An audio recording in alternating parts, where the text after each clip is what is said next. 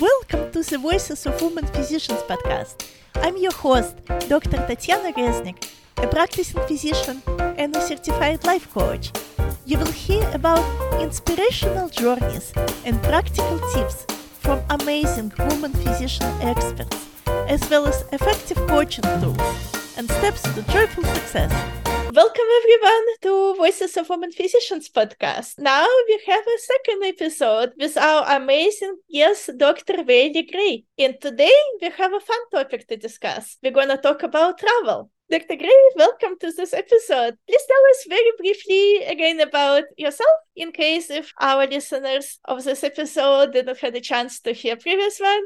Yes. Well, thank you again for having me. This is so much fun. I love the energy. You radiate so much joy. I just love listening to your voice. But for those of you who didn't hear the last episode, by the way, you should go and listen. It's really good. But if you listen after this one, I'm Dr. Weili Gray. I'm a sleep doctor who practices sleep medicine in a rural critical access hospital in Vermont. And I am also the founder of Dare to Dream Physician Travel Podcast, where we put out a weekly podcast to inspire doctors to live their life to the fullest through travel and I am super excited to be here to talk about how do we incorporate travel in our life to make our life better. Thank you so much. And I'm so impressed by what you told us in a previous episode about visiting seven different places in one year, four of them international travel. And all of this is a busy physician mom with five people, family, including three children. And how did you make it happen? Tell us. Yeah. So it's funny because, so what I encourage the listeners to do is not listen to this and think, oh, there's no way I can do this. Like it's overwhelming to think traveling on seven trips in about a year. When I started this, I did not plan to do this. I just did the next thing, right? So I was saying the last episode about a year ago, I felt that travel was going to be this new chapter in my life. And we didn't have passports at that time. And so I just did the next thing. I applied for passports and then I picked the first trip that was outside of the continental US, but you didn't need a passport, which is the US Virgin Islands. So we started going on that trip. And through each experience, it built on one another. So after that trip, I booked the next trip. And after the next trip, and I might have booked the next two trips actually. But basically, if you have an inkling, like, hey, I really want to travel, maybe I want to see the world, but I don't know if I actually feel confident traveling to Africa on my own, you don't have to get overwhelmed by that thought. Just start with the next thing. Like if Africa seems overwhelming to travel to, go somewhere outside of the continental US, maybe even just in the US, right? And then just go from there. So that would be my how is there was no way I would have believed if you told me back in October or November of 2022 that I was going to do what we did. Let's talk about each part of this travel. How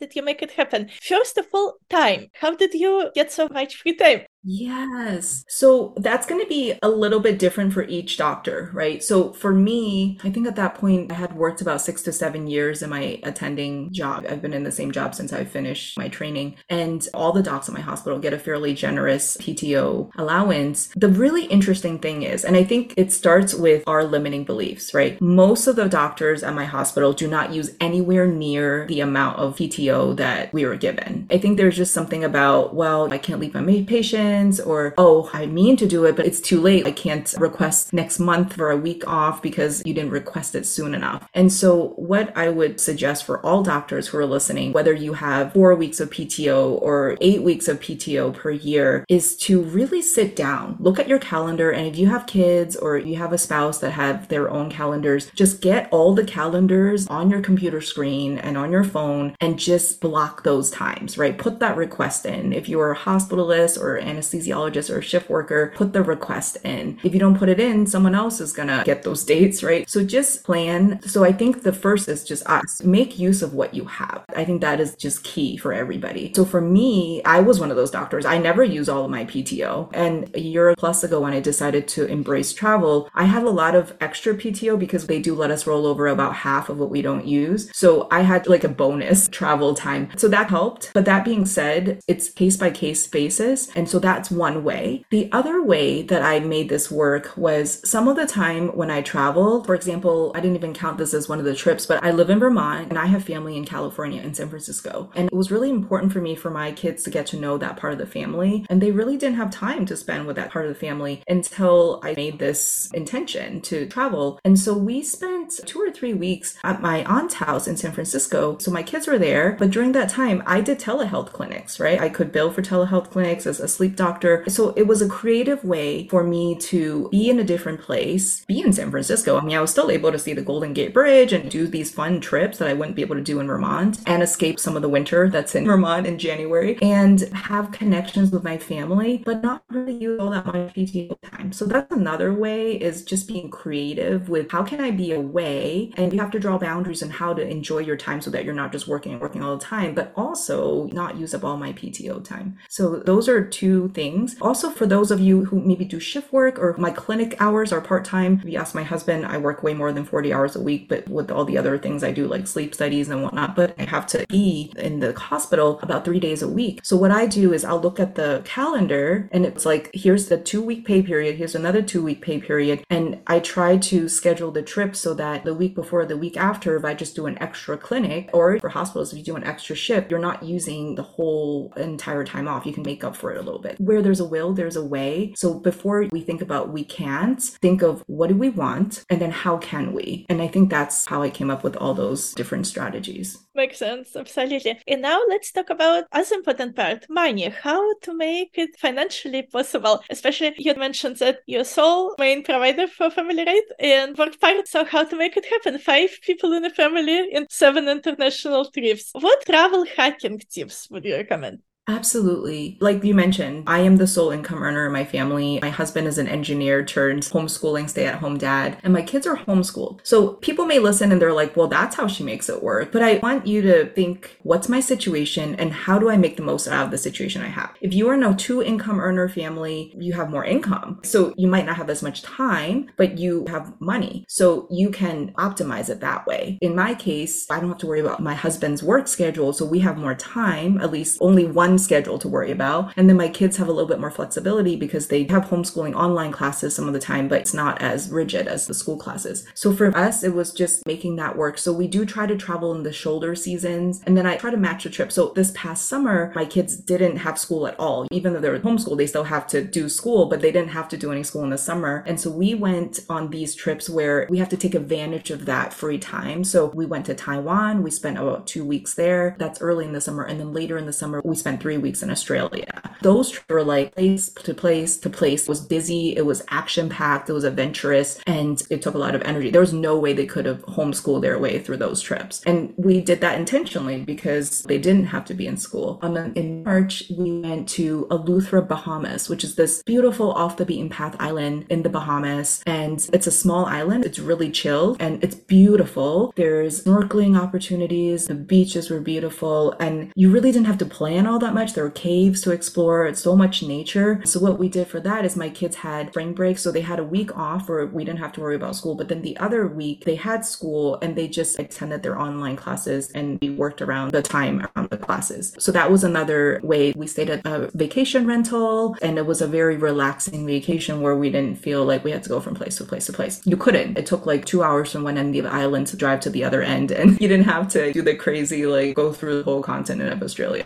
So those are some ways that we made it work time wise. Financially, I will say when we first started, like the first out of the seven trips, I honestly didn't even worry that much about the finances. There's seasons in life, and the season before our travel chapter, I didn't really have that many expensive hobbies. so we were able to have a cushion. I invested most of that money. It's not like I had a huge amount of money in the bank, but when we started this new chapter in our life, the first trip, I really just wanted to go on a trip. I mean, I wasn't going to go into debt for it, but I also didn't worry too much about how much it cost because we didn't even go on any trips for about two years. And so that trip, US Virgin Islands, for those who haven't been there, is very expensive. The vacation rental costs think it was maybe $8,000 for us to stay there for 13 days. But it was a beautiful villa. It had a pool, it had two jacuzzis. You had this beautiful view of the Caribbean Sea. And my family of five was there. And during part of it, my mom joined us, who had recently become widowed. And so it was way more money than I ever spent on a vacation rental, but it was also what we needed at the time. So that was an example of we didn't worry too much about the money and it was an expensive trip. But for example, my most recent trip to Portugal, we stayed stayed in the month of November, my family had rented for almost the entire month a villa with a pool in this island called Madeira in Portugal. So Madeira is an island, they call it the Pearl of the Atlantic. It's on the Atlantic Ocean. It's closer to North Africa than it is to Europe, but it is an autonomous region of Portugal. And for those of us who are maybe familiar with Portugal, one of the great things about Portugal is that the prices compared to the rest of Europe and certainly compared to the US is relatively inexpensive. So we rented this beautiful villa. I just found it on the internet and it was about $5,000 for the whole entire month. And so you think about that, you think about, okay, it was $8,000 for not even quite two weeks in the US Virgin Islands. And that doesn't count the food prices and the restaurant prices and all the other things in the US Virgin Islands versus this also beautiful island in Madeira, a little bit off the beaten path for the Americans. I mean, people in Portugal certainly know about it. And we were able to stay there for a month for less than the price, way less, 60% of the price than two weeks at another place. So we call it like geographic arbitrage, right? Like just like you have geographic arbitrage in your regular life. So making the most of that. And honestly, travel hacking, actually, when we started the whole chapter in traveling in our life, that's when I started signing up for cards with points and all of that. And so when we first started, you don't have enough points to really use it. But then I try to book stuff early. So when I said I found this amazing villa and I was able to book it for the whole month of November, I was doing this at least six months in advance, right? Because when you get closer, things get booked up and things get a little bit more expensive. But I also booked our first round trip business class tickets to Portugal on points. We did it through Aeroplan. We flew TAP Portugal. And so that was such a fun experience. And that was on points. So it's funny because the flight probably didn't cost any more than it cost to go to the US Virgin Islands, even if you convert the point prices. So flights didn't cost more. And that's part of our strategy is we tend to like to go to off the beaten path places. So we don't tend to use points for hotels. We tend to just pay for our lodging, especially since most of the time for a bigger family, we do a vacation rental house. But we try to use the flights with points because you can fly to a place that's more inexpensive on points. And then when you get there, the lodging and the food is fairly inexpensive, cheaper than it is in the US.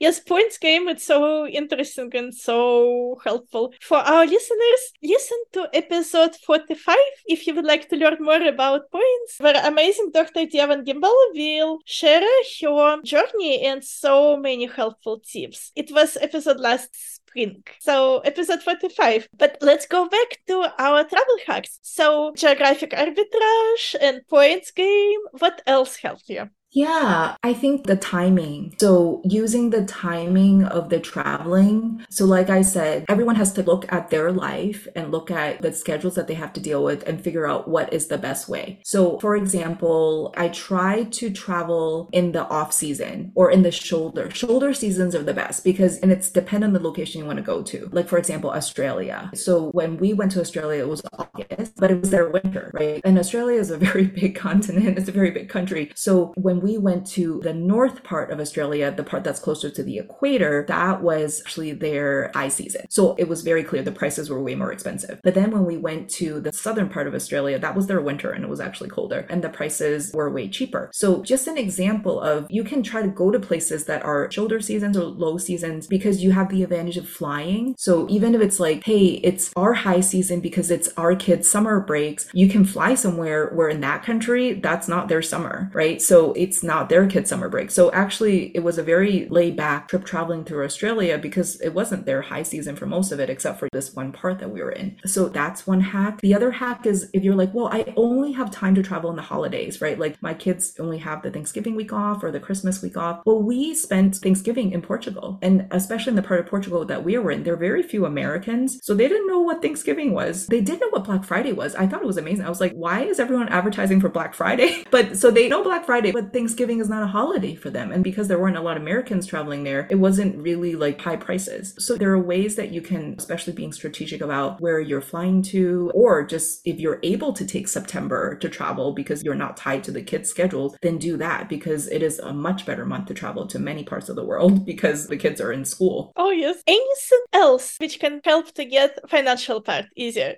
Yeah, I think the other thing that I try to do is I try to work directly with, so let's say in a lot of places, I just do it by myself. Like Australia, I planned that trip by myself. I booked all the stuff on my own and we rented a car and we did it on our own. But in countries, like for example, in March, we were going to the Galapagos and Ecuador, and that felt really overwhelming. There's the opportunity cost of doing all this research and your time too. So I just didn't have time to plan that trip. And plus, sometimes working with a tour operator or working with a travel agent is even financially a better thing. However, when you choose who you work with, I think that is very important. So the tour operator that maybe your doctor friends recommended or that you found in some like fancy catalog may not be the best one. So what I try to do is I try to look for local or even like go to later when you book those trips, you're going through a third party. And anytime you go through a third party, you want to ask yourself, is there a value add, right? If there's a value add, then by all means go pick that because realize that whenever there's a third party, you're paying for that third party as well. So for me, I try to look for the local, even on Viator, I'm like, oh, that looks like an interesting tour. What is that company locally? And then I try to just search for that on my own and then work directly with them if the deal is better. So because you're cutting out the things that may not be adding value and there's something about being able to directly communicate with the person who's actually going to be helping you. So I think that's also a very important thing too. Any particular websites or any other resources which you found helpful? So it really depends on the location. And I think when I was saying if you get a random recommendation from a physician friend, that may not be the best one. But I'm happy to share the things that I've gone through, like on my podcast, or I have a Dare to Dream Physician Travel Facebook group too. So I'm happy to be a support as I'm gaining more experiences through my travels. So I try to ask people do a lot of travel who tend to work with the local networks. I do a lot of Google search. So if you go to a website and you're like, wow, this looks great. They're describing the Galapagos or they're describing this. Then you go to that website and there's like 10, 20 destinations, that's probably a sign that they're not local. They are contracting with a local company, but they are not local. Or if you go to the website and you search for the destination, I usually search for like the destination name and local travel agent or something. And you look at their website and they're focused in that area, then that's a better sign. And then you then try to look for reviews or like you try to learn a little bit more about their reputation to see if they're a good fit to work with. Local travel agent, yes, it's important. And what to do about the situation when a child doesn't want to travel? How would make it more appealing? I love that question. It's so good. Yeah, I mean, this is funny because I loved travel before I became a mom and before I became a doctor. So in college, I did a lot of world travel. A lot of it was through Europe, like by myself. And it was this part of myself that I totally forgot until about a year ago. And I had this initial limiting belief. I was like, gosh, I would love to get into travel again, but the kids are getting in the way. Like, literally, that's what I thought. I was like, the kids are getting in the way of my world travel dream. And then ask the version of me from a year plus ago, I would have been like, well, I guess I have to travel despite the kids. Like if I could choose, if someone could magically watch them and keep them happy for the time, then I could just fly away somewhere on my own and leave the kids there. Like that literally was the ideal situation in my mind. But after traveling with my kids for a year, I now wouldn't have it any other way. And so two of my kids were gung ho about traveling. I explained to them what we were doing and they were like, let's do it. But I had one child who I think when we started this process was about eight years old at the time, and he would not have it. I mean, literally, when we announced our decision to go on the first trip to the US Virgin Islands, which is a little bit far away and out of our comfort zone at that time, he was crying. He did not want to go. And when we went, we flew from Vermont, and at the time it's cold, you had to wear socks, you had to wear jackets. And so he started wearing that. And then we got to the US Virgin Islands. It was 80 something degrees. It was hot. He was sweating. He was still wearing his Vermont clothes and he refused to take it off because he's like, I am not here. Like, I am still in Vermont. Like, he just was.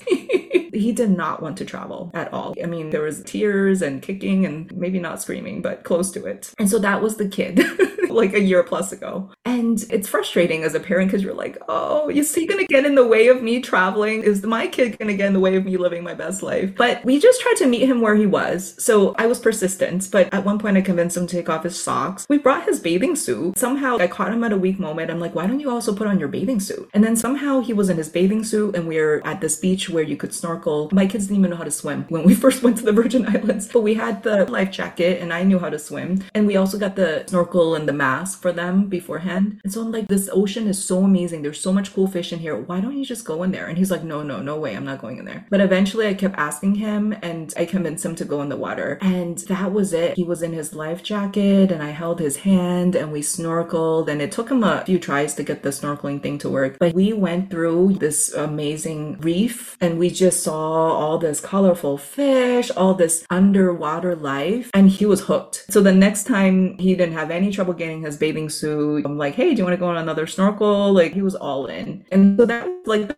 I mean, did he resist other things later? Yes. But this is now also the kid who's now giving me other travel ideas. When I do suggest a trip, my husband's usually the last one I try to pitch it to. I pitch it to my kids first. I'll be like, I think I want to go to Africa next June. And I'm showing them pictures and videos. And this same kid who was crying and kicking and screaming and not wanting to go to the Virgin Islands is now like, oh yeah, I'll go, I'll go. So it's a growth process. I mean, every kid is going to be a little different, but I think to understand that it's a growing growing process for them too, and then constantly trying to expose them to be able to grow. You have to be persistent because if you just let them sit there, they will just sit there. But I just kept asking him and asking him, and eventually it happened. It is awesome. Anything else which can make travel with small kids easier? I think it's lowering expectations. During the first Virgin Island trip, I had this thing. So we live in rural Vermont. It takes us at least two hours, sometimes three, depending on the airport we go to, to drive to the nearest airport. And then usually we like off the beaten path destinations. So you do a layover and you fly and you get to the destination. So in the Virgin Islands, we drove two hours to the airport. We did a layover and then eventually we got to St. Thomas, US Virgin Islands. But we were on another island called St. John which is kind of the wilder, more of the national park island. By the time we got there, we had to do a ferry once we got to the airport in US Virgin Island. And then once we got on the ferry, we had to drive to the other side of the island. It was insane. When I feel overwhelmed or stressed, I try to use that as a learning pearl. So I'm like, next time I'm going to break that travel up. So now we just try to make it easier. We may just get a hotel at one of the connecting points or get a hotel to stay if we have to drive to the airport, get a hotel to stay at the airport. So we travel very slowly just so that it's less overwhelming, especially the transition periods. It is important for actually makes it easier. Anything else? I would say if you are a female doctor and you're listening to this, no matter what stage of life you are in, whether you're in the stage of life with those little kids and you feel overwhelmed with your life already, or your kids are out of the house, or you have this freedom to travel independently, whatever stage of life that you're in, just think or reflect. Really look deep within and think if for some reason my health didn't allow me, what would I miss? If I want to travel, where do I want to go? That's how I usually do my exercise in my brain is I'm like, if I don't have everything that I have right now, what would I regret? Right? Like, what did I regret not doing? So if I take myself in the future and I'm like, oh, I have sciatica and I can't walk as well, or God forbid, someone's not as healthy anymore and now we can't go anywhere, what would I have told my old self that I really needed to do? And then go do that now because life is precious, life is uncertain, and make the most of what we have now. You are not going to regret it. It is true. You live life to the fullest every moment. It's true. Wonderful. And if you would like to tell anything else and how our listeners can connect with you, Yes, I love that Dr. Tatiana is putting out this podcast and creating this resource for women physicians to find their voice, to feel empowered. And because you are on a podcast platform, if you want to have inspiration to dare to dream, live your life to the fullest, use fun adventure and travel to help make your life magical, go and look for my podcast, Dare to Dream Physician Travel Podcast, and subscribe. I love for you to listen and connect with me. I'm on Instagram, Facebook, LinkedIn. I also have a Facebook group called Dare to Dream Physician Travel as well. I'd love to connect with you. Let me know what I can do to help you live your best life and just go book that trip and go. You're not going to regret it. Thank you so much. Such a wonderful, such an inspiring journey. Thank you and great, great tips. Thank you for listening to my podcast. If you enjoyed it or found it helpful, please subscribe, leave a 5-star review, and share it with a friend. Have any topics you'd like covered? Send me an email at joyfulsuccessliving at gmail.com. Follow me on Facebook and Instagram to connect at Joyful Success Living. Have an amazing week. See you next time.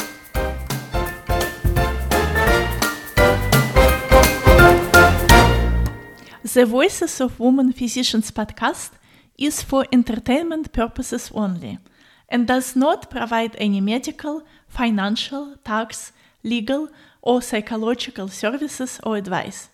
You are responsible for your own well being, decisions, and results. Dr. Reznik is a practicing physician, but Voices of Women Physicians podcast is not reflective of the opinion of her employer. You should always contact professional if you have any specific questions about your unique situation.